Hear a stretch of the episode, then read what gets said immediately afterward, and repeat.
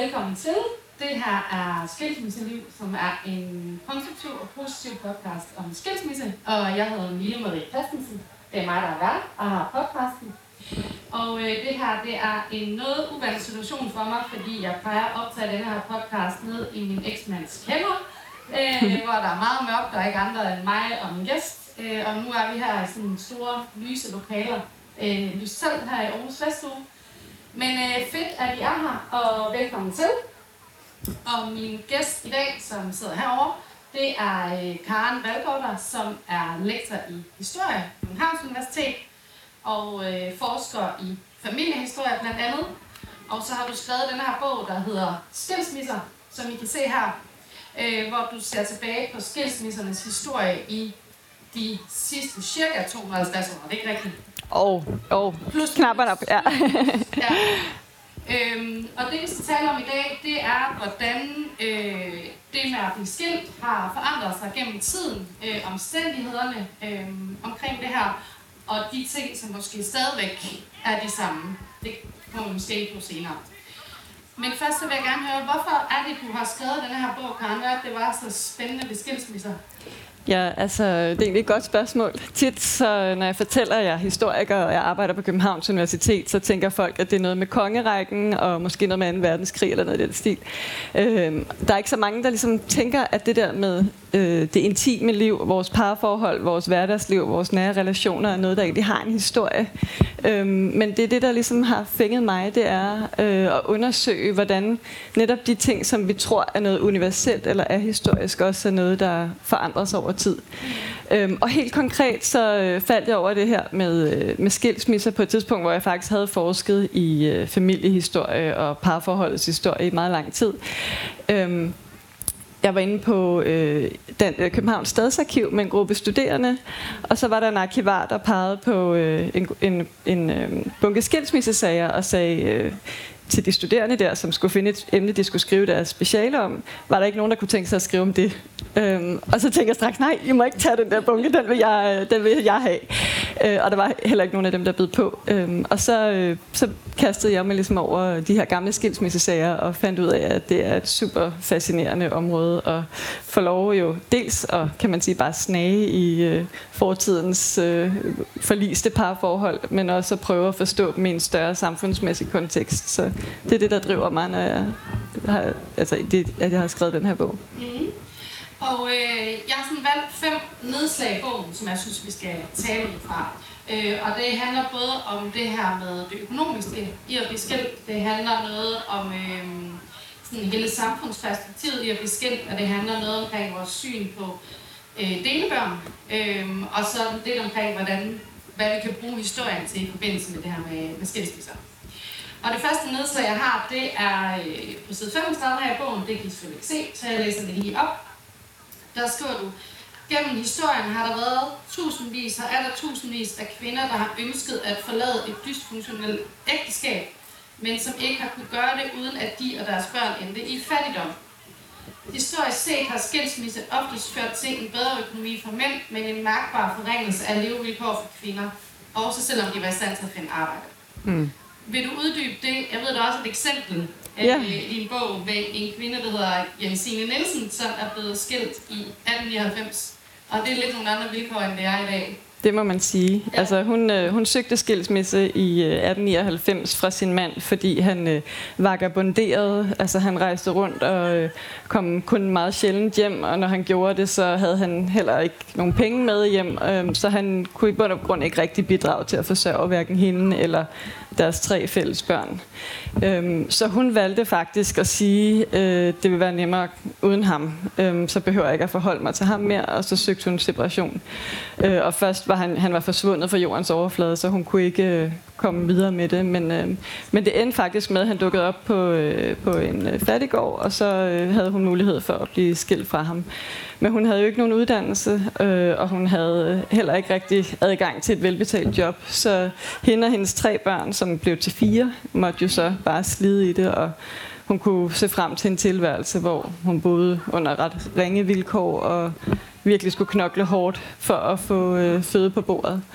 Øhm, og, øh, og klæder på børnene. Øhm, og man kan sige, at øhm, det der med kvinders vilkår har jo kan man sige, gradvist forbedret sig. Der har været ryg igennem det 20. århundrede, hvor kvinder er kommet mere ud på arbejdsmarkedet, eller hvor deres juridiske vilkår i forbindelse med en skilsmisse er blevet forbedret. Øhm, men øh, altså det der, der, hvor det helt store ryg kommer, er jo øh, i øh, slutningen af 60'erne og begyndelsen af 1970'erne, hvor øh, dels er der mange flere kvinder, der får en uddannelse, men især er der rigtig mange kvinder, der kommer på arbejdsmarkedet. Ja, og der skal jeg lige stoppe dig, fordi inden vi når dertil, så øh, er der nemlig et eksempel i en bog, som faktisk viser, hvor lang tid der egentlig går, før at det på en eller anden måde øh, ikke betyder en økonomisk øh, forringelse for kvinderne her skilt. Og det inkluderer lige, at der er, øh, vi inddrager lige en person her, og jeg vil høre, om der er nogen hernede, der kan se, hvem det her er. Tove. Tove. Tove Ditlevsen, det er nemlig rigtigt. Og det er fordi, der er et eksempel i din bog fra 1957, Tove Ditlevsen var brevkasseredaktør på Familiejournalen. Er det ikke rigtigt? Jo. Ja. Øh, og der skriver en kvinde ind, øh, som var gerne. Hun spørger Tove, om, øh, om Tove mener, hun skal blive skilt fra manden eller ej. Øh, og øh, der er en masse problemer med den her mand. Mm. Og hvad er det, Tove, hun svarer? Det er nemlig 57. Ja, altså, øh, det skal lige siges, at det, hun blev udsat for, den her kvinde, det er noget, der lyder som, vi vil kalde øh, psykisk øh, vold i parforholdet ja. i dag. Så han, han er manipulerende, og han øh, er iskold og skælder ud og, og tror hende hele tiden med at vil gå fra hende. Og der er alt muligt, altså beskylder hende for utroskab, og hun er, ved at, hun er lidt sådan helt ud og, og skide på det tidspunkt, når hun skriver til Tove. Og sådan var det med rigtig mange kvinder, der skrev til Tove. De blev udsat for vold, i, øh, eller i hvert fald en del af dem blev udsat for vold, enten af psykisk karakter eller fysisk karakter. Øhm, og det Tove skriver der, det er, jamen, øh, hun råder hende faktisk til at blive sammen med manden øh, og give det en chance til, fordi hun siger, øh, du har ikke rigtig nogen mulighed for at klare dig på egen hånd. Og der kan man sige, at ja, der er jo rigtig, rigtig mange faktisk, der blev skilt på det her tidspunkt i 50'erne, og også kvinder, der fandt ud af en måde at klare sig på, selvom de ikke havde en uddannelse eller, eller havde et job, i, i, mens de var gift. Så der er også, det er en tid, hvor det, helt klart ville hun opleve en, en forringelse af sine levevilkår, men, men hun havde jo godt kunne klare sig. Hun var jo ikke, der var jo ikke fattigård på det her tidspunkt. Vi havde et velfærdssamfund, som var relativt veletableret. Der var hjælp hos møderhjælpen og hente osv., så, videre, så hun ville jo ikke være fuldstændig, hun ville jo ikke blive sat på gaden. Men, øh, og så, så der er også noget med, at Tove faktisk var ret glad for ægteskabet, på trods af, at hun selv blev skilt fire gange. Øhm, så var hun sådan, hun ville gerne, hun synes, man skulle holde sammen på ja. det så længe som overhovedet muligt. Ja. Så hun rådede ofte de her kvinder til at blive sammen med deres mænd. Ja. Øhm, og en del af det skyldes de økonomiske omstændigheder, en del af det skyldes, øh, at Tove på lige det punkt faktisk var lidt traditionelt. Ja, det er lidt sjovt, når mm. man ellers læser hendes litteratur, ja. vil man sige. Ja. Men så sker der nemlig det her op igennem 60'erne, hvor der ligesom, det ligesom forandrer sig. Fordi mm. kvinderne kommer ud på arbejdsmarkedet øh, og bedre selv kan opretholde økonomi. Ja. Så hvordan ser det ud nu? Øh, Jamen altså, fra 60'erne og frem, der sker der også den der store udvikling, som gør, at, øh, at nu, er, nu er vi jo ikke gensidigt afhængige økonomisk på samme måde, som vi var tidligere. Men det betyder faktisk ikke, ikke at... Altså der er, jeg, jeg tror ikke, der er nogen nyere undersøgelser i Danmark, meget bekendt, men, men generelt så siger man, at kvinders levevilkår bliver en smule forringet. Og især gjorde de det tidligere, da de som regel fik børnene, og dermed skulle forsørge børnene, og samtidig som regel havde dårligere lønninger, end mændene havde. Øhm, så, så på den måde så havde de øh, en større forsørgelsespligt og øhm, en ringere forudsætning for at gøre det, kan man sige, end, øh, end mændene havde. Det betyder jo ikke, at de klarede sig dårligere på alle mulige andre måder, end mændene gjorde, fordi de netop fik børnene og ofte havde et stærkere netværk og alt sådan noget. Så, så det er jo ikke nødvendigvis en mere ønskelig situation at være en mand i forbindelse med en skilsmisse, men rent økonomisk er det statistisk set bedre at være mand. Ja. Godt. Men vi går videre, og så øh, er der et andet nedslag, jeg gerne vil, øh, vil komme med, og det handler lidt om det her med samfundsmæssige konsekvenser ved skilsmisse, og de her fronter, der faktisk er i forhold til skilsmisse og ægteskab.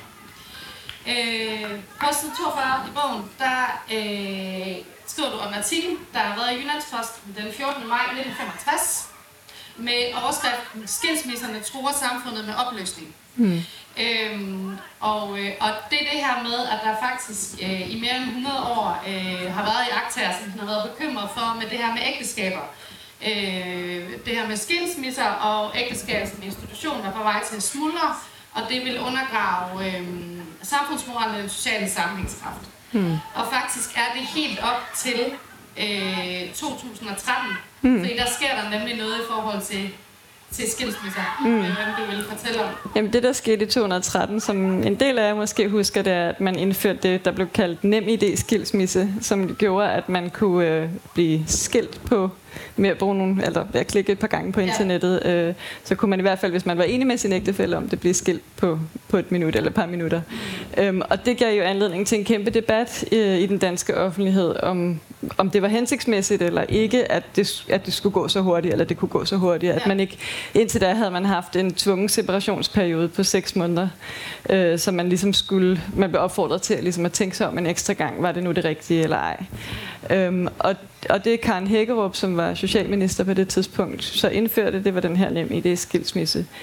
Men der var faktisk rigtig mange, øhm, primært på højrefløjen, som var meget kritiske over for, at man indførte nem idé skilsmisse, fordi de sagde, at det her det kommer til at få samfundet til at smuldre, fordi ægteskabet er ligesom grundstenen i samfundet. Og man tænker lidt sådan en borg, der er bygget op af en masse ægteskaber, og hvis man begynder at hvis de begynder at smuldre, så eroderer hele fundamentet for samfundet. Og det var, øh, det var, det var den frygt, de, ligesom, øh, de, de var artikuleret der i debatten. Men ja. samtidig også sådan en forestilling om, at den der moralske opdragelse, som børnene får i ægteskabet, de der gode forbilleder, de har øh, i deres mor og far, som lever i et øh, harmonisk parforhold, at det, øh, at det vil børnene så ikke længere få, øh, og at det vil være skadeligt for børnene. Og på den måde kan man sige, at debatten faktisk, eller den fløj i debatten, gentog virkelig mange af de sådan billeder og fortællinger, som man kan finde 200 år tilbage. Det er præcis de samme måder at beskrive ægteskabet på. Det er den der idé om, at det er fundamentet for samlivet og for samfundet som helhed. Og ikke mindst for børnenes øh, ved og vel, kan man ja. sige. Og nu, nu skal I lige hjælpe mig med at, at gætte igen, fordi der er også en anden fløj, som øh, er ligesom er modsat, øh, øh, hvad hedder sådan noget, jeg mener det modsatte. Øhm, og der har faktisk været, allerede siden 1800-tallet, været mange fremtrædende personer, øh, som, øh, som har kritiseret ægteskabet for at være afdanket institution, øh, som fastholdt kvinder i en øh, underlegen position, og der er blandt andet en her, som du også bruger, som jeg ved, at begge to ret godt kan lide, og det er ham her, og det ved jeg ikke, om der er nogen, der kan gætte, hvem det er. Ja, der var en, der sagde. det er von Toppen. Ja, eller som min, min, min meget søde datter, der sidder dernede, sagde, da jeg, da jeg viste hende det her billede i dag, så sagde hvem er den, hvem er den gamle mand? det er han er Toppen. Og han er øh, var forfatter, og nok bedst kendt for den roman, der hedder Lykkepære.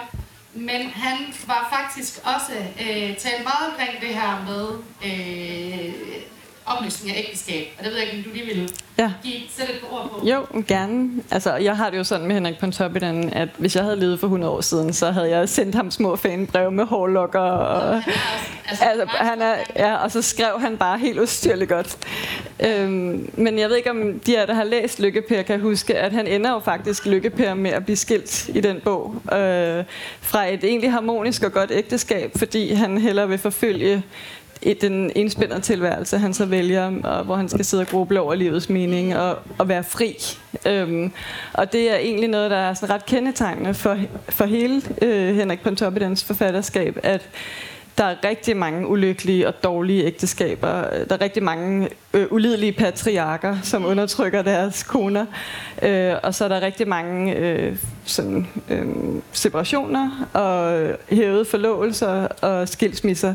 Og skilsmisse fremstilles stort set altid som vejen til noget sandere og dybere og smukkere øh, hos ham, fordi han har sådan en idé om, eller han fremstiller det både i øh, Lykkepær, men i særdeleshed i nogle af hans andre romaner og noveller, som ægteskabet som sådan et fængsel, øh, som fastholder ægteskab, eller ægtefælderne i sådan et monotont og, og dræbende parforhold, hvor man ligesom skal passe sig til hinanden. Og, og den der kreative udfoldelse, som man havde mulighed for tidligere, den bliver sådan set ødelagt, når man bliver fastlåst i det der parforhold. Og i, øh, han har sådan en novelle, der hedder Det ideale hjem. Der beskriver han så øh, et andet, en anden mulig måde at indrette øh, kærlighedslivet på. Og det er faktisk en øh, matriarkalsk øh, forskning, altså en idé om, at kvinderne skal være de styrende i familielivet, øh, og at de skal blive, hun, der skal være sådan et kvindeligt overhoved i familien, og hun kan bo med sine børn, og så skal de øvrige familiemedlemmer, hendes brødre og far osv. have, have være forpligtet til at understøtte hende økonomisk og hendes børn. Og så kan hun indlede det, han kalder erotiske kammeratskaber med, hvem hun nu har lyst til. Øh, og det kan være for en aften, eller det kan være for livet, hvis hun har lyst. Men hun skal ikke føle sig forpligtet til at, øvrigt at involvere. Det kalde et åbent forhold. Ja, et åbent forhold, men hvor hun har en økonomisk sikring. Ikke? Så, så, og det, det, for, det er der sådan en, en, en af hovedpersonerne i en af hans øh, noveller, der hedder Det ideal hjem fra 1900, der beskriver den der måde at, indrette det på. Ja. Øhm, og folk blev, altså anmelderne blev dybt øh, forarvet, mange af dem, og sagde, hvad er det for noget? Ja. Og sådan, men, øhm, men han var jo ikke den eneste. Altså der var jo mange, øh, faktisk, både i slutningen af 1800-tallet, som, som, som besang den frie kærlighed, øh, og også så øh, i de følgende årtier. Så der var sådan den der periode omkring 1900-tallets indgang, hvor der var mange, der ligesom gjorde op med ægteskabet og var dybt kritiske over for det. Mm. Både fordi det var kvindeundertrykkende, men også fordi det bare sådan generelt begrænsede mennesket og dets kærlighed og dets udførelse. Så. Ja. Så de her fronter, er de der stadigvæk, de her øh, fronter med for imod ægte, ægteskabet? Eller? Ja, til dels tror jeg, altså man kan jo godt genfinde både det der billede af ægteskabet som et fængsel, altså det kan man også i Susanne Bryggers litteratur fra, fra 70'erne, for eksempel. Hun bruger præcis det der billede af, af at man sidder derinde i sit bur og, og, og griber i søjlerne og sådan noget. Øhm, eller i, øhm, ja, hvad hedder det? trammerne. tak. øhm, og, men, men man kan også sikkert finde det i dag, men jeg vil sige, samtidig har vi jo også dels indrettet et samfund, hvor at det ikke er helt så øh, tabuiseret at blive skilt, som det var i starten af 1900-tallet, og, og dels hvor andre samlivsformer er mulige. Der er mange, der aldrig bliver gift, øh, som lever sammen, eller som lever alene, eller som lever i regnbuefamilier, eller i kollektiv. Eller. Så, så, så der er jo også en anden virkelighed i dag, der gør, at, at den der kritik af ægteskabet måske ikke bliver formuleret i helt så altså på helt samme måde. Mm. Øhm, men man kan godt finde den bestemt stadigvæk. Ja. Altså, ja. Øh, både feministisk kritik og også en bredere kritik. Ja. Af... Og der er jo også dem, der mener, at man skal passe på med det her med lovgivning, men det skal blive, blive for nemt mm. at, blive, Præcis. at blive skilt. Ja. Og, og den fløj har jeg i hvert fald også... Øh, set. Den findes stadig. Ja. ja. Der er jo også stadig præster, som øh, helst ikke vil vige fra skilte og så ja. videre. Så man, ja. men, men i forbindelse med nem idé-debatten, hvis det var det, du refererede ja. til, ja. Så, ja. så var der jo mange, der virkelig øh, der, der kaldte, jeg kan ikke engang huske, hvad de kaldte Karen Hækkerup, men de var, synes, hun var, det var dybt forkasteligt, det ja. hun havde gang i, fordi ja. ægteskabet skulle bevares. Ja. Øhm, Ja. Samtidig er der også øh, udgivelser, som, jeg ved ikke om du kender den bog, der hedder Happy Happy, eller I gør. Øhm, men det var en bog, som var det, jeg kan ikke huske, 9-10 øh, svenske kvinder udgav for omkring 10 år siden, den, som handlede om skilsmisse, og den hed Happy Happy. Øhm, og det var sådan en lidt provokerende titel, øhm, men pointen for dem var, at skilsmisse blev beskrevet som sådan en tragedie, og man skulle have medlidenhed med mennesker, der blev skilt, og man, skulle, øh, og man møder hele tiden det der medlidende blik, øh, fordi det blev opfattet som skamfuldt og, og som et nederlag. Og hele pointen med deres bog var så at sige, men det kan også være vejen til frisættelse og lykke og og det kan blive godt i den anden ende. Og den fortælling synes de ligesom ikke, der var nok fokus på. Øhm, og der ligger de så jo lidt i forlængelse, kan man sige, af, af sådan en som Pontoppidan og alle mulige andre øhm, forfattere fra, for, for 100 år siden. Mm. Og nu kommer du selv øh, lidt ind på det. Nu springer jeg faktisk lige øh, i, mit, øh, min egen rejebog, men det vil du sige. det må jeg godt, for det er mig, der ja. øh, Men du kommer selv ind på det her med... Øh, nogle af de her kritikere øh, omkring skilsmisser nævner også det her med børnene, og det er mm. synd for børnene. Øhm, og der er også ligesom ændret noget syn på det, man dengang kaldte skilsmissebørn, men som man nu med mere positivt udtryk kalder delebørn. Der er sket noget øh, gennem tiden, mm. ved jeg med det. Øhm, fordi du skriver på 73 på et tidspunkt, øh, at man så tidligere, at skilsmissebøgerne blev betragtet som sådan lidt suspekte. De var øh, belastet, belastet og belastende og kendetegnet ved en tendens til at stjæle og lyve øh, ret, ret hårdt. Øh, og der var jagttager, der ligesom frygtede, at de som voksne selv ville ende med at blive skilt og, øh, og forværre samfundsproblemer osv. Øhm, hvordan har det sådan ændret sig, det her syn på, på, på delebørn gennem tiden? Ja, altså, øh, der har jo hele tiden været stemmer, som prøvede at trække i en anden retning også, øh, ja. som også fortalte om de positive fortællinger om, ja. om børn, hvis forældre blev skilt. Øhm, så i 50'erne kan man for eksempel se sådan en overskrift i politikken fra en børnepsykiater øh, på, på Rigshospitalet i København, som, som havde haft rigtig mange børn i behandling, som sagde, at skilsmissebørn er ikke problembørn.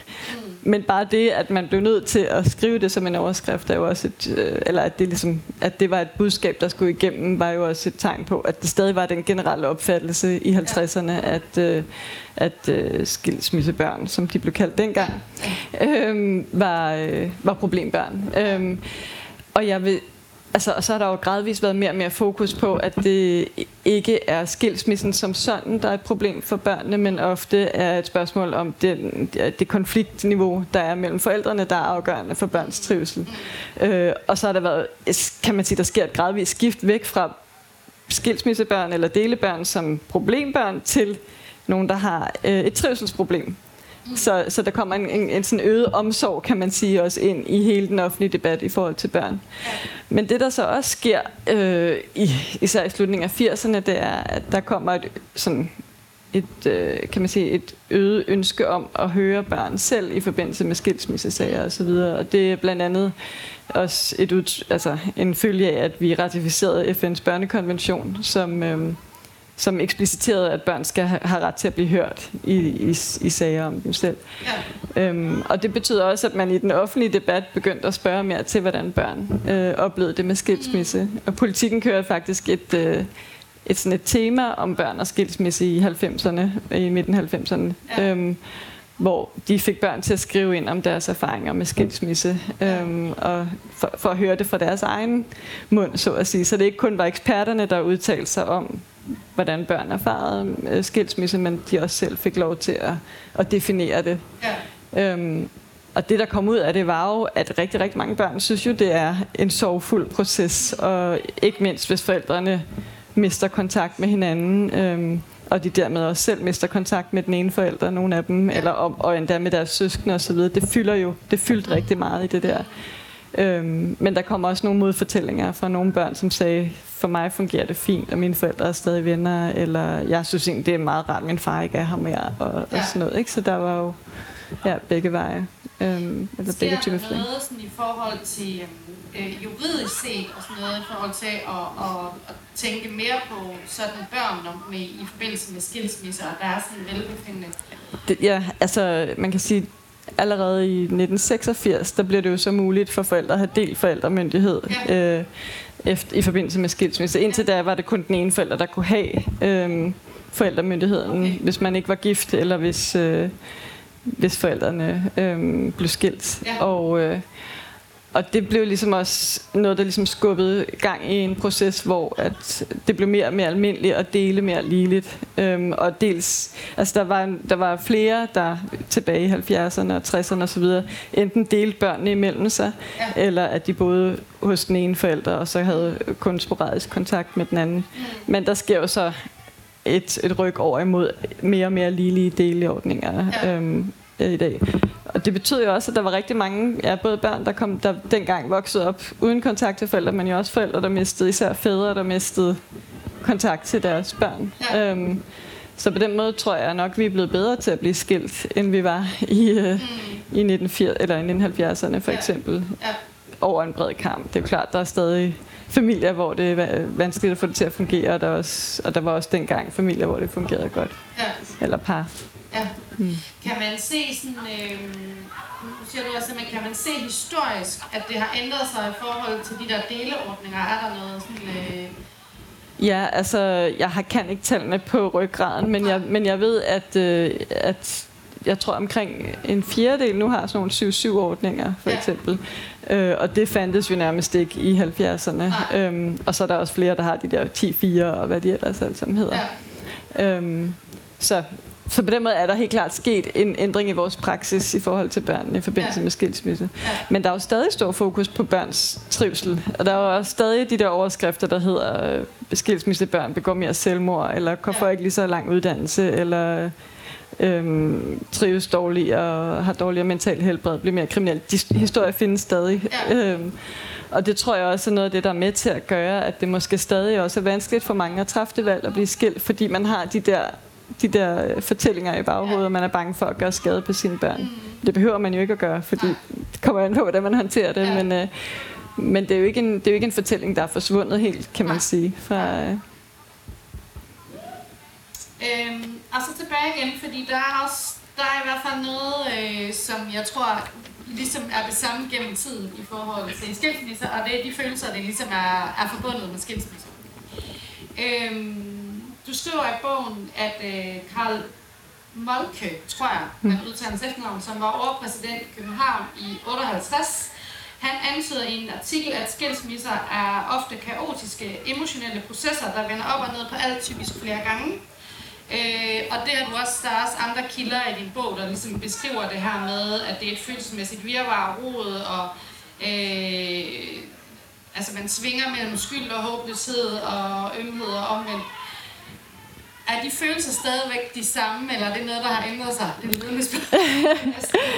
Ja, altså det kan jo... Øh, jeg, jeg tror ikke, at de, man kan sige, at følelserne nødvendigvis er helt det samme, men jeg tror, fordi det er også meget forskelligt, for det ved du garanteret meget mere om, end jeg gør, at, øh, som har snakket med mange flere i Ja. dag, der bliver skilt, at det kan være virkelig forskelligt fra det ene par til det andet. Ja. Øhm, men, men de normer, der er i det samfund, man lever i, har jo også en ret stor betydning for, hvordan vi oplever det at blive skilt. Og Ja. det er klart, at hvis man, som rigtig mange oplevede det, især i, sådan, i det borgerlige miljø, altså i øh, hvad hedder det, borgerskabets København eller Aarhus, eller i, øh, i sådan mindre religiøse miljøer ude på landet, oplevede, at folk gik over på den anden side, når de så en, hvis man var blevet skilt. Fordi det var så... Altså, man ville ikke i berøring med nogen, der blev, der blev skilt. Det var så skamfuldt, og det var så øh, forkasteligt. Ja, det, er, det kan man jo det kan man læse fortællinger om, ja. men også bare den der oplevelse af, at man ikke længere bliver inviteret til middag, eller at Ja. man på anden måde bliver frosset ud af sit øh, sociale miljø, Ja. og bliver sådan en slags paria. Det, det, det kan sikkert godt være, at folk oplever det stadigvæk. Nogle mennesker gør det, men det var meget mere udbredt i hvert fald, hvis man skruer tiden 130 år tilbage. Ja. Øhm, fordi det blev opfattet som noget, der havde med usædelighed at gøre, altså noget med beskidt seksualitet Ja. var man ud. Altså det der med ikke at, altså et af, et af ægtes, en af ægteskabets funktioner er jo ligesom at indhegne seksualiteten og sørge for, at man kun har sex med sin ægtefælle. Ja. Øhm, og, og hele det der skilsmisse, det lugtede lidt af dårlig moral og dårlig sædelighed og øhm, beskidt seksualitet. Så det var især for borgerskabet, som var investeret i at have en meget øh, pæn moralsk facade, øh, var, det, var det problematisk, hvis man blev skilt. Ja. Øhm, og så er det klart, at i religiøse miljøer blev det også opfattet som en slags synd og, og en forbrydelse mod ligesom, de moralske koder, der herskede. Øhm, så, og den skam, som er forbundet med at bryde øh, nogle sociale kodexer så Ja. voldsomt, den er jo en anden end den flertallet vil opleve i Danmark i dag. Det er klart, der findes stadig miljøer, hvor skilsmisse er fuldstændig uacceptabelt, Ja. øhm, og også leder til social udstødelse. Men, men jeg vil nok og så tror jeg jo også, at der er mange, der, der oplever det som skamfuldt alligevel, som jeg også sagde før, men, men ikke i samme grad. Altså, jeg tror ikke helt, man kan forstå, hvor voldsomt det kunne opleves øh, for 130 år siden. Og det kan man jo også se, at der, især hvis man ligesom kommer langt ud på landet, nu har jeg læst nogle sager fra Tisted og så videre, der skal en meget høj grad af desperation til, før folk vælger at blive skilt. Ja. Især i forhold til øh, arbejderklassemiljøet i København for eksempel, hvor der var en større accept af, at man kunne altså øh, udenom ægteskabelig seksualitet i det hele taget, både før ægteskabelig og utroskab og så videre. Ja. Og der er også noget, at de, de levevilkår, man havde i, øh, i arbejderklassemiljøerne i København, de var jo også sådan, at det var svært at skjule. Fordi borgerskabet har jo sikkert også haft, der har jo helt sikkert også været utroskab, det var der jo utænkeligt, altså utvivlsomt, Ja, øh, på, på alle mulige lederkanter. Men man kunne bedre skjule det, hvis man boede i en herskabslejlighed eller en villa, Ja. end hvis man boede i en lille lejlighed i, øh, i arbejderklasse kvarter øh, med tynde vægge og delte lokummer, og Ja, delte ja. bagtrapper og vinduer, der gjorde, at man kunne se ind i baghuset Ja. hos folk osv. Så, så den, den følelsesmæssige erfaring af og accepten af i det miljø, man, man nu lever i, var forskellig. Ikke bare over tid, men også alt efter, hvilket miljø man ligesom levede i. Mm. Øhm, så, så det der med at, sådan at tegne sådan en enkel emotionel bue og sige, "S- sådan føltes det dengang, og sådan føltes det i Ja. dag, det tror jeg ikke, man kan. Nej. Men jeg tror godt, man kan pege på, at de vilkår, vi er blevet skilt under, har forandret sig så markant, Mm. at det også gør noget ved de følelser, der er forbundet med skilsmisse. Mm. Øhm, og det gælder jo også de der kvinder, som levede i, i frygtelige parforhold, eller mænd for den sags skyld, men især kvinder, der ikke havde særlig gode udsigter til at kunne klare sig selv. Der har også været en angst forbundet med, ved det her lede til øh, fattigdom og ja. ud, udstødelse på en anden måde. Ja. Så, så igen, så tror jeg ikke, man kan sige, at det er helt de samme følelser, der er knyttet til, men, men man kan nok heller ikke sige noget entydigt om, hvordan det har forandret sig. Nej. Ej, der var helt klart nogle andre omstændigheder der, der gjorde, at der nok var nogle følelser, der blev forstærket, øh, som, som nok ikke på den måde er der i dag. Mm. Øh, ja. Jeg tror, at de færreste frygter at gå helt bankerot, når de bliver skilt i dag, selvom det jo ikke er noget, man bliver rig af. Men, øh, men i hvert fald en anden tid mm. på det tidspunkt. Ja. ja. Øhm, du skriver her øh, i din bog også, helt, ukom, helt ukompliceret bliver skilsmisser næppe nogensinde, men man kan håbe på, at vi bliver endnu bedre til at håndtere dem. Øh, og her kan et indblik i historiske erfaringer med skilsmisser måske hjælpe os lidt på vej. Vil du uddybe lidt, hvad, hvordan... det var meget snedigt bare at skrive det uden at forklare, hvordan. Ja. Øhm, Ja, altså, jeg tror jo ikke, at vi kan ikke bruge historien til bare at sådan hente en entydig moralsk lærer ud af den. Det, det, det tror jeg ikke, man kan. Man kan selvfølgelig godt se på situationer, som for eksempel den med Simon Spies nu, og tænke, sådan, sådan noget må ikke foregå igen. Mm. Øhm, og, og så se, hvad kan vi ligesom gøre for at, at forhindre, at det sker. Og det samme gælder jo også på, øh, på skilsmisseområdet, at man kan jo se nogle mønstre krystallisere sig i en anden tid og tænke, øhm, foregår noget lignende i dag, og vil vi, vil vi så være en del af det, eller vil vi ændre på det? Og helt konkret tænker jeg, at noget af det, vi i hvert fald kan blive bedre til, det er den her udstødelse, som man kan se som så tydelig i øh, tidligere tider, den gavner i hvert fald ingen. Og det bliver meget tydeligt, når man ser den så, så massivt, som man gør øh, igennem det historiske perspektiv. Og så kan man måske spørge sig, om man kan se nogle lignende mønstre i dag. Er der også nogen, der oplever at blive øh, altså udskammet i en eller anden ja. grad, og hvordan kan vi så håndtere det? Ja. Både juridisk og socialt, og, og med støtte fra, fra velfærdssamfundet for mm. eksempel. Mm. Og det andet gælder også børn. Altså det der med den stigmatisering, som børnene er oplevet, øhm, og den ensomhed, som man kan se rigtig mange børn har givet udtryk for, når de faktisk fik lov at beskrive erfaringen Hvordan kan man... Jeg faktisk, undskyld, men du nævner faktisk et eksempel her i bogen, hvor der simpelthen er en pige, der skriver, at hun er bange for, at øh, grund til, at hun ikke har så mange venner, det er, fordi hendes forældre Ja, og det var i 1970'erne, ja. øhm, og der var jo... Øh, altså der var der også mange små miljøer, hvor der faktisk ikke var ret mange, der blev skilt, på trods af, at, det var, at der var meget høje skilsmisserater ja. i, i København og i Aarhus for eksempel. Øhm, fordi byerne har altid haft, i hvert fald gennem det 20. århundrede, haft væsentligt højere skilsmisserater end øh, landsbysamfundene har og provinsbyerne. Så, øhm, altså, så, så, så det kunne sagtens være forbundet med stærk ensomhed og, og fornemmelsen af at være alene i verden, øhm, og, det, og igen også skam og sorg og så videre. Så jeg tror noget af det, øhm, man kan lære gennem at læse de her vidnesbyrd, også historisk set, det er at tænke over, hvordan det er i dag. Ja. Jeg vil også sige, jeg har jo sådan en øhm, Instagram-profil, hvor jeg skriver nogle, øh, ja. nogle historier om de her ting. Skilsmissehistorier. Og der er jo også øh, skilsmissebørn, voksne skilsmissebørn, der fortæller om hvor voldsomt det har været for dem, og hvor, ja. hvor hårdt det har været osv. Så, videre. så der har helt klart været nogle forældre, der har svigtet, men der har måske også været et samfund, der ikke har været tilstrækkeligt opmærksom på de her børn, og støtte op om dem i skolen, eller hvor de nu ellers har været, når forældrene har været i den der krise. Øhm, og så det tænker jeg, at det, øhm, det kan man jo lære på mange måder, men det kan man i hvert fald også lære gennem øh, at undersøge det historisk, ja. og så se på, hvordan, eller bruge det som et spejl til at undersøge, hvordan det foregår mm. øhm, nu, eller hvordan vilkårene er nu for børn, hvis forældre bliver skilt. Mm. Øhm, så, så det er i hvert fald også en af de ting, jeg tænker, jeg vil tage med, hvis jeg skulle øh, være med til at indrette familieretshuse og støttegrupper ja. osv. Ja. Det er ligesom, hvordan kan vi blive bedre til at blive skilt? Fordi skilsmisser er her jo. Øhm, og jeg tror ikke, at vi kommer langt med at prøve at indskrænke mulighederne for at blive skilt. Nej. Øhm, og det synes jeg heller ikke er ønskeligt. Det er tyder på i din... Øh... Nej. Nej, det er jo det. Tværtimod. Ikke? Så det, det bliver vanskeligt, og det gør det jo bare mere traumatiserende og hårdt for dem, der oplever det. Ja. Så måske hellere finde ud af, hvordan vi som samfund kan støtte dem, der vælger den, og der, der træffer det utrolig svære valg, tror jeg, det er for de fleste at blive skilt, ja. Ja. i hvert fald hvis man er børn. Ja. Øhm, og se, hvordan man så kan kan støtte op om det. Ja. Der ved jeg, at der foregår alle mulige ting. Det er så ikke noget, jeg er ekspert i, men jeg ved, der sker rigtig meget allerede. Øhm, mm. Heldigvis. Ja. Jeg får lyst til at spørge, at du har virkelig dykket ned i mange forskellige, ved jeg, i arkiverne, der er skilsmissehistorier. Hvad, er der noget, der er sådan øh, overrasket dig, at du dykket ned i det? Hvad, hvad, hvad overraskede dig sådan... Øh...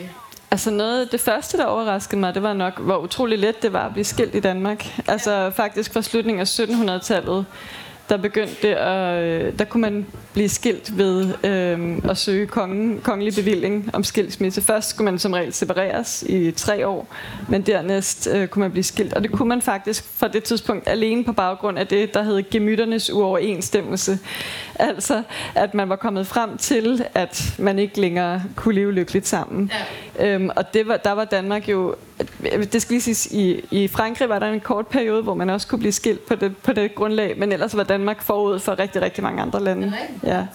Øhm, og, øh, og og det er jo det er sådan en ret markant udvikling i Danmark i forhold til, altså mange lande har det, er det først sådan godt op i det 20. århundrede, at man har fået lovgivning, der gør det muligt at blive skilt på den baggrund. Ellers har man kun kunne blive skilt på baggrund af det, sådan et skyldsprincip, det vil sige, at den ene ægtefælle krænker den anden på en eller anden måde. Og det kunne være utroskab, eller hår, som det hedder i danske lov, øhm, eller det kunne være, at man havde smittet sin ægtefælle med en øh, smitsom sygdom. Øhm, eller det kunne være impotens øh, fra mandens side, naturligvis, hvis, øh, hvis det kunne påvises, at, at det havde han været inden ægteskabet blev indgået, hvilket nok har været lidt vanskeligt at få bevist.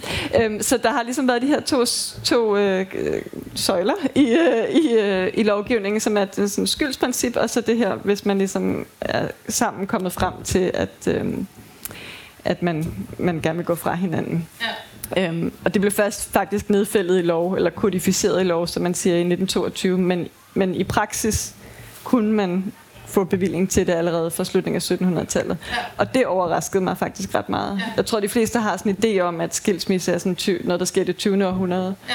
Men, øhm, så det næste, der øh, overraskede mig, det var, hvor mange der blev skilt. Øhm, der er nogen, jeg har ikke selv undersøgt statistikker fra starten af 1700-tallet, øhm, eller slået starten af 1800-tallet, men de, dem, der er lavet, de tyder på, at det faktisk var op mod hver femte ægteskab, der gik i stykker i øh, første halvdel af 1800-tallet.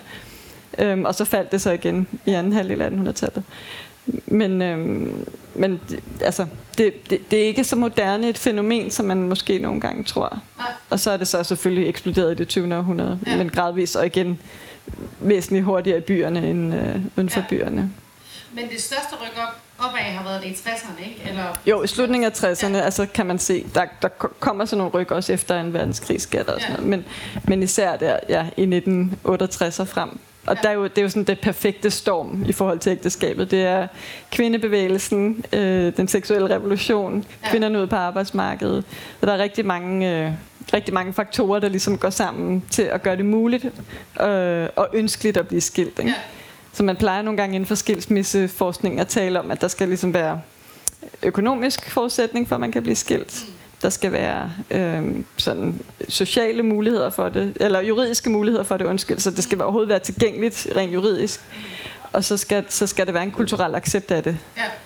Og på det tidspunkt, der var det juridiske på plads, og det blev økonomisk muligt, og der skete en kulturel ligesom, mm. omkalfatring, der gjorde, at nu var det pludselig acceptabelt på en helt anden måde øh, at blive skilt. Og nogen så det jo igen som sådan, den eneste vej til ligestilling og frigørelse osv. Ja. Ikke? Øhm, det afspejler så også, at det oftest var kvinder, der søgte øh, skilsmisse. Øhm, det er der simpelthen statistikker på, ja. at der var? Okay. Ja. ja. Så det, og det har, sådan har det været gennem hele det 20. århundrede faktisk, at det er oftere kvinder, der søger skilsmisse ja. end Ved man hvorfor? Det kan være... Nej, ja, det, det, jeg tror, der kan være mange grunde til det, men, øh, men øh, der har jo blandt andet været det, at ægteskabet har været en undertrykkende institution for kvinder, eller hun har, de har haft mindre at skulle have sagt ofte. Så det har også haft mere, kan man sige, måske været mere attraktivt for kvinder at komme ud af det. Ikke? Og så har der jo også været mange kvinder, der har været udsat for vold, for eksempel. Ja. Øhm, ligesom der stadig er i dag. Ja. Øh, det er der også mænd, der bliver. Ja. Øhm, så, så altså, det, det, her, ja, det er nogle af grundene, tror jeg, til det. Så har kvinder også tit et stærkere socialt netværk, der gør det muligt ligesom at fortsætte. Ja. ja. Jeg tænker, at vi måske skal åbne for spørgsmål fra publikum, hvis der er... Ja, undskyld. Kommer der lige en rundt med en mikrofon. Op her. Hvis der er nogen, der har en spørgsmål til, øh, til Karen, eller også til mig, men det er nok primært Karen, der kan svare på, øh, på noget, så må de meget gerne øh, række hånden op. Det ser altså ned. Nå, det kan I lige tænke lidt over, om I har indtil. Så øh, vil jeg i hvert fald gerne... Øh, jeg har et andet spørgsmål mm. til dig. Øh, var der, øh, var der noget som sådan... Øh, var der noget, hvad var sådan det sværeste i forhold til at kigge de her skilsmissesager igennem? Var der sådan noget, du synes var, øh, var, særlig, var særlig svært i med det? Altså, øh, det er jo altid lidt hårdt, når man ser, især sådan fra slutningen af 1800-tallet og ind til 1930'erne især, hvor velfærdsstaten begynder at blive mere etableret, eller folde sig ud. Øhm, at se på de der sager, hvor det er helt tydeligt, at begge forældre er alkoholiserede og voldelige og svigter de der børn. Mm. Øh, og nogle gange opnår de skilsmisse, andre gange gør de ikke. Men det er helt tydeligt, at der er ikke nogen, der griber de der børn. Nej. Det kan være voldsomt. Ja. Det andet er, hvis man for eksempel har jeg fundet breve, uåbnede breve fra fædre til deres børn, ja. som, er, som, er, øh, som børnene aldrig har set. Så man kan se et brev der, som kommer fra faren, og, de, og han skriver dem til myndighederne om at formidle den, og den når aldrig frem til barnet. Det er altså, simpelthen fundet i arkiverne? Ja, det, ja. Det, ja præcis. Okay. Ja. Så sådan nogle situationer, hvor man bare kan se, at det er gået helt galt for de her øh, mennesker, og der er ikke nogen, der for alvor griber dem, eller ja. hvor man kan se, at... Øh, at, ja, at forældre har mistet kontakt til deres børn og ja. så videre. Ikke? Det kan være emotionelt svært ja. at, at se. Øhm, så er det jo også... Øh, så, men, men i virkeligheden synes jeg bare, at det er et utroligt fascinerende materiale at arbejde med skilsmissesager, fordi det, der tit er en udfordring, når man er historiker, det er at finde kilder til dem, der ikke er eliten. Altså, elitens historie, den er nemt, relativt nem at skrive, fordi der er masser af skriftlige kilder til, hvordan de har tænkt og handlet og følt og alt muligt. Fordi dels har de kunne skrive, og dels er det blevet bevaret på en anden måde. Men skilsmissesager, det er jo det er jo mennesker fra alle dele af samfundet.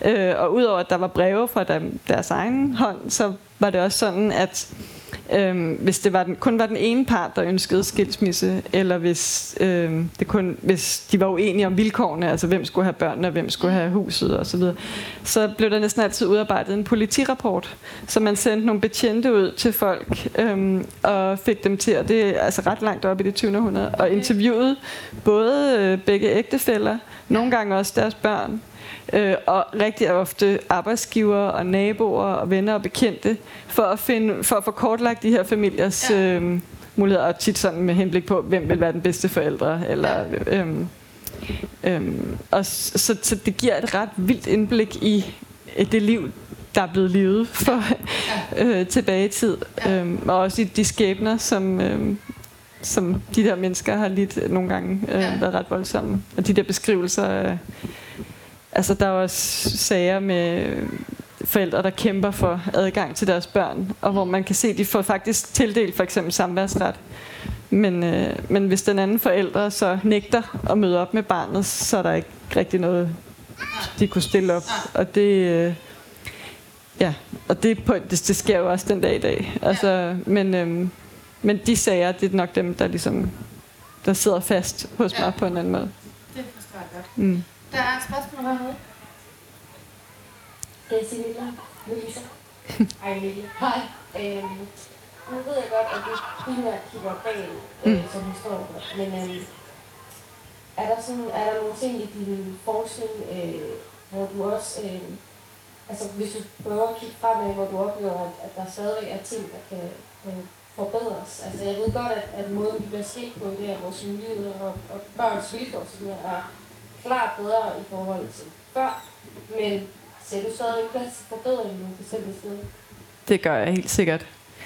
Øhm, altså jeg tror noget af det kan man, kan man, altså dels kan man jo sørge for, at der på alle skoler og alle daginstitutioner osv. er en skarp opmærksomhed på børn, som, hvis vi nu taler børn konkret, som oplever at deres forældre bliver skilt, fordi for mange er det jo stadig en meget voldsom og livsomvæltende begivenhed eller proces.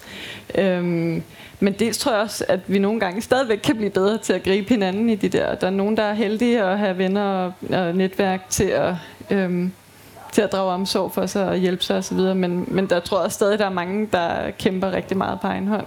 Øhm, så jeg tror både som samfund og som omgivelser, at vi kan, vi kan blive bedre til at støtte hinanden. Og så tror jeg, altså, at, at der stadig også er mange, der oplever, at, øh, at folk lidt ryster på hovedet af dem, når de bliver skilt. Eller uden, jeg ved ikke, hvor meget det faktisk sker, øh, men det tror jeg, der, men der er i hvert fald mange, der har den oplevelse, at, at de bliver fordømt, når de vælger at blive skilt, selvfølgelig især hvis de har børn.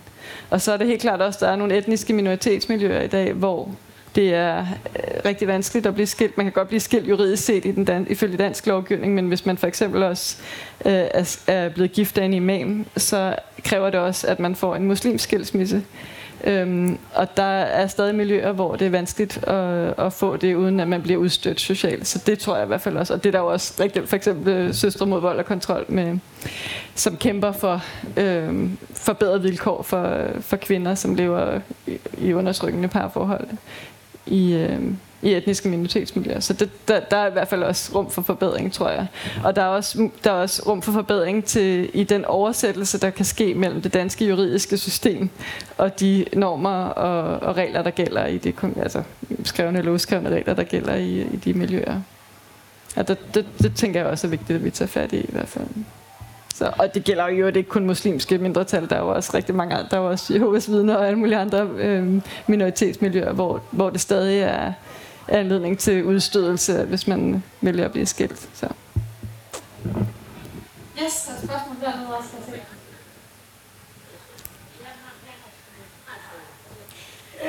Jeg er meget overrasket over, at man allerede fra 1800, slutningen af 1800-tallet ser skilsmisser der skulle virkelig nogle meget, meget stærke kvinder til at gennemføre og kunne mm. et ægteskab og klare sig selv. Mm. Fordi der var det ikke normalt, at kvinder som sådan øh, havde en uddannelse og kunne forsørge sig selv. Mm. Men jeg kan godt se, at i, i 60'erne, hvor det store boom af kvinder kom ud på arbejdsmarkedet, op i 70'erne, hvor kvinder fik deres egen indtægt, og dermed havde øh, forudsætninger for at kunne klare sig selv mm. og forsørge deres børn. Fordi det har jo altid lidt kvinder meget på sinde, at man skulle have sine børn trukket igennem mm. de der ting. Og det øh, har man måske ikke brugt så meget energi på at fortælle, fordi at det var jo traume for børn.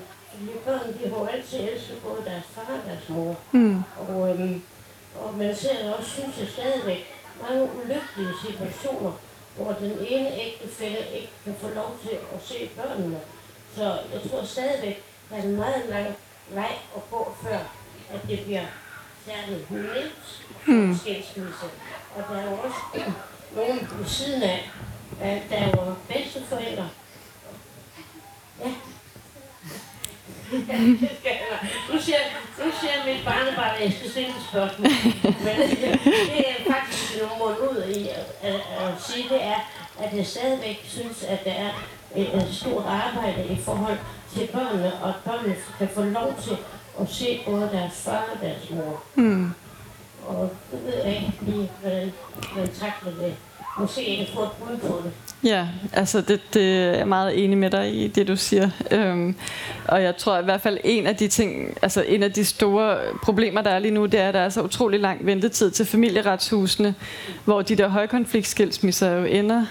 Øhm, og det betyder også, at, at mens man står i kø til at komme til en mailer, eller til nogen, der kan hjælpe en med at håndtere de der situationer, så kan der jo gå månedsvis, hvor man ikke har den kontakt med sine børn. Så der er ingen tvivl om, at vi også fra det offentlige side kan blive væsentligt bedre til at, at håndtere det. Jeg tror ikke, skilsmisser nogensinde bliver nemt. Altså, det er vanskeligt at forestille sig. Så det vi kan gøre, det er at udbygge det bedst mulige system til at hjælpe dem, der gennemgår de der øhm, voldsomme skilsmisser især. Og så i øvrigt også ja, som, som omgangskreds hjælpe så godt vi nu kan. Ja. Var der et spørgsmål mere? Ja. Ja. Hej, jeg hedder Lise. allerførst tusind tak for en super spændende snak. Jeg har rent faktisk to spørgsmål, jeg prøver at gøre det lidt kort. Allerførst så er jeg nysgerrig. Det her materiale, du sidder og taler om, det du kigget i, vil du fortælle lidt mere om, hvor det var, du fik fat i det? Er det, er det de gamle skilsmissesager? Det er det, Og, ja. og hvor meget er der tale om det her? Og så hvis jeg skal stille et næste spørgsmål i forlængelse af det. Når du så som historiker har siddet og kigget på det her materiale, og kigger på den debat, der er om skilsmisser lige nu, der kører noget i aviserne nu, der er det Berlingske, der har en eller anden øh, fokus på delebørn også. Mm. Hvis du som kunne sige helt konkret råd, du kunne give som historiker, der kunne anbefale, når du kigger på alt det her fremadrettet, hvad skal det så være? Så det første spørgsmål, det er det nemmeste. Øhm, ja, altså det er gamle skilsmisseserier, jeg sidder, og der kigger jeg på hver tiende år fra 1875 frem til i dag, og så kigger jeg på sådan cirka 100 sager fra hvert år. Og der er 50 fra København, og så har jeg fra Tisted, og så fra Svendborg. Øhm, og det gør jeg for ligesom at have lidt spredning øhm, i, i det, og det bliver til rigtig mange sager. Jeg har også studenter med hjælper, der har hjulpet mig med at transkribere nogle af dem, fordi en del af det er ret ulæseligt og så videre. Øhm, så det er et kæmpe materiale, oveni at jeg læser i den offentlige debat og alt det der. Ah, godt råd til hvem, tænker du på?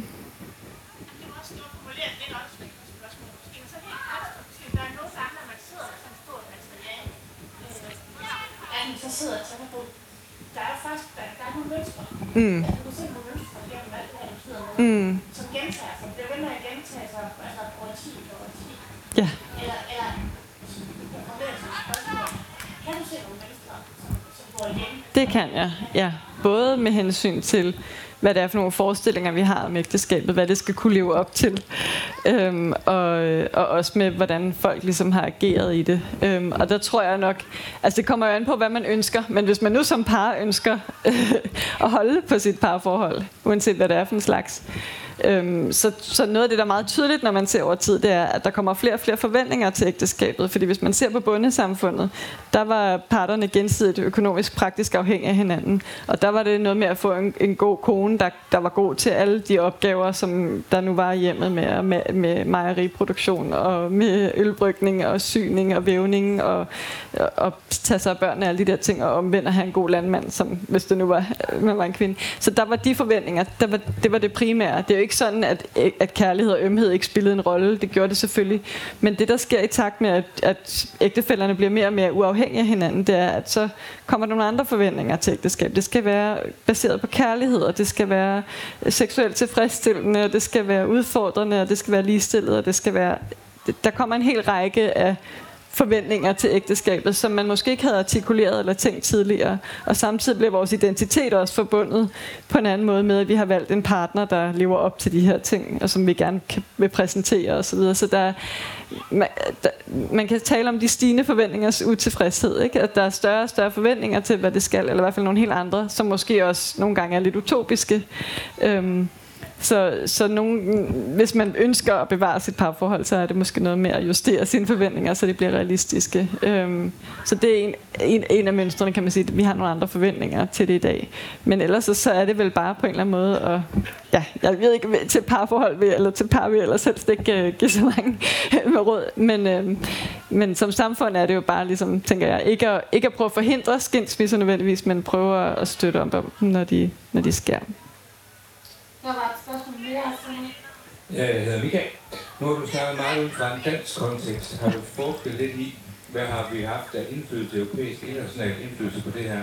Fordi Danmark har jo hverken opfundet ægteskab eller skilsmisse. Vi har heller ikke opfundet ungdomsfop eller Nej. 68. Men hvad har det af indflydelse på vores situation her i Danmark? Og så kan jeg lidt, måske lidt til spørgsmål. I 68 begyndte mediebilledet jo virkelig at eksplodere, hvor man kunne se noget andet. Mm. Har du undersøgt, hvad det har indflydelse? Mm. Ja, altså... Øhm, du har helt ret i, at de mønstre, vi ser i Danmark, afspejler jo også nogle forandringer, der sker internationalt, både i resten af Europa og i, den- i, i, i Nordamerika og Australien osv. Så, videre.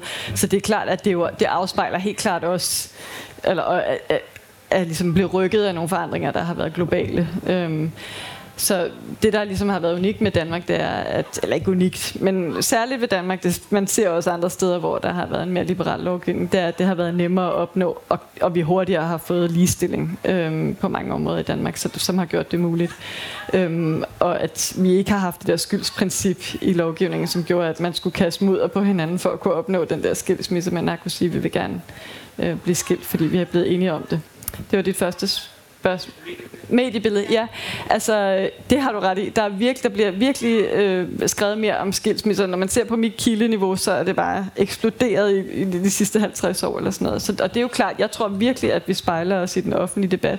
Også i fiktion, også i øh, film og øh, alle mulige andre typer populærkultur, der gør, at man pludselig kan se skilsmisse som en farbar vej. Altså, at det bliver muligt, fordi andre har oplevet det. Eller også, at man prøver at fortolke sin egen erfaring ud fra det. Man taler også meget om den der øh, scener fra et ægteskab af Ingmar Bergman, Ingmar Bergman som øh, blev vist i Danmark i 1973, og bare lagde gaderne øde. Og der er mange, der siger, at den ligesom var årsag til det det hak, man kunne se op efter 1973 i skilsmisser. Øhm, det ved jeg ikke, om er rigtigt, men, men jeg tror i hvert fald, der er en vekselvirkning mellem sådan de personlige erfaringer og så det, man kan se i mediebilledet, og det, det gør for, at man overhovedet bliver skilt, men også hvilken hjælp man ligesom kan finde til at forstå sin egen situation. Øhm, fordi det er sådan, vi bruger tit populærkultur og, og medier, altså debatter i medier osv., det er også til at oversætte det til vores egen tilværelse. Er der også spørgsmål mere? Hej, jeg hedder Tina. Det Milles podcast går meget ud på det der med, at der er mange forskellige måder at være skilt på. Mm. Som er blevet skilt. Altså, mm. mange forskellige øh, typer for. Øhm, I din bog, altså nu der er det meget sådan sygt, og måske er det dominerende. Mm. Manden er jo bare, altså faren er meget mere inde i billedet, mm. bliver også inde i billedet hele vejen igen.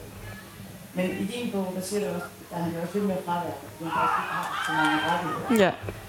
Men kan du fortælle noget mere om, hvornår begynder han faktisk at få det lidt mere? Altså, hvornår begynder manden at få nogle flere rettigheder ja. med børnene? Ja, altså i princippet så havde manden jo faktisk indtil 1922 den første retten til forældremyndigheden, øh, hvis han ønskede den. I praksis var det dog ikke sådan. Altså, øh, det var meget ofte embedsmændene, ligesom hvis man ser på dem, der fik skilsmissebevillinger, det var 90 procent, der gjorde det, og ikke ved dom. Det er sådan en øh, anden kompleksitet. Men, øh, men der havde manden sådan set først ret, men i praksis var det ofte sådan, at embedsmændene ligesom igen tog højde for det, der kaldte, hed barnets tag. Og det blev så også skrevet ind, at det skulle man ligesom tage højde for øhm, i lovgivningen 1925, at barnets tag skulle være det rådende princip i forhold til, hvordan øh, børnene blev fordelt. I praksis blev det stort set altid eller meget ofte i hvert fald kvinden, der, der fik børn, moren, der fik børnene. Øhm, men, men efter man så kunne fordele forældremyndighed der i 1980'erne, der, øhm, og det var jo også et udtryk for, at der var øget opmærksomhed på både at det var i børnenes interesse at bevare kontakten, men også at, at der var mange fædre i sorg, altså, som havde mistet kontakten til deres børn. Øhm, så, så der kan man ligesom se, at der kommer der mere og mere fokus på, øh, på fædrenes øh, vilkår. Og så er der jo også sket, altså i takt med, øh, altså i de senere årtier, sådan et, en øget fokus på farens rolle faktisk, og nu med barsel, med øremærket barsel til fædre osv., så, videre. så det kommer nok også til at skubbe endnu mere i den, i den retning. Ja, og nu får jeg at vide, at, der, at vi har to minutter igen, så jeg ved ikke, om der er nogen, der tager et sidste spørgsmål dernede.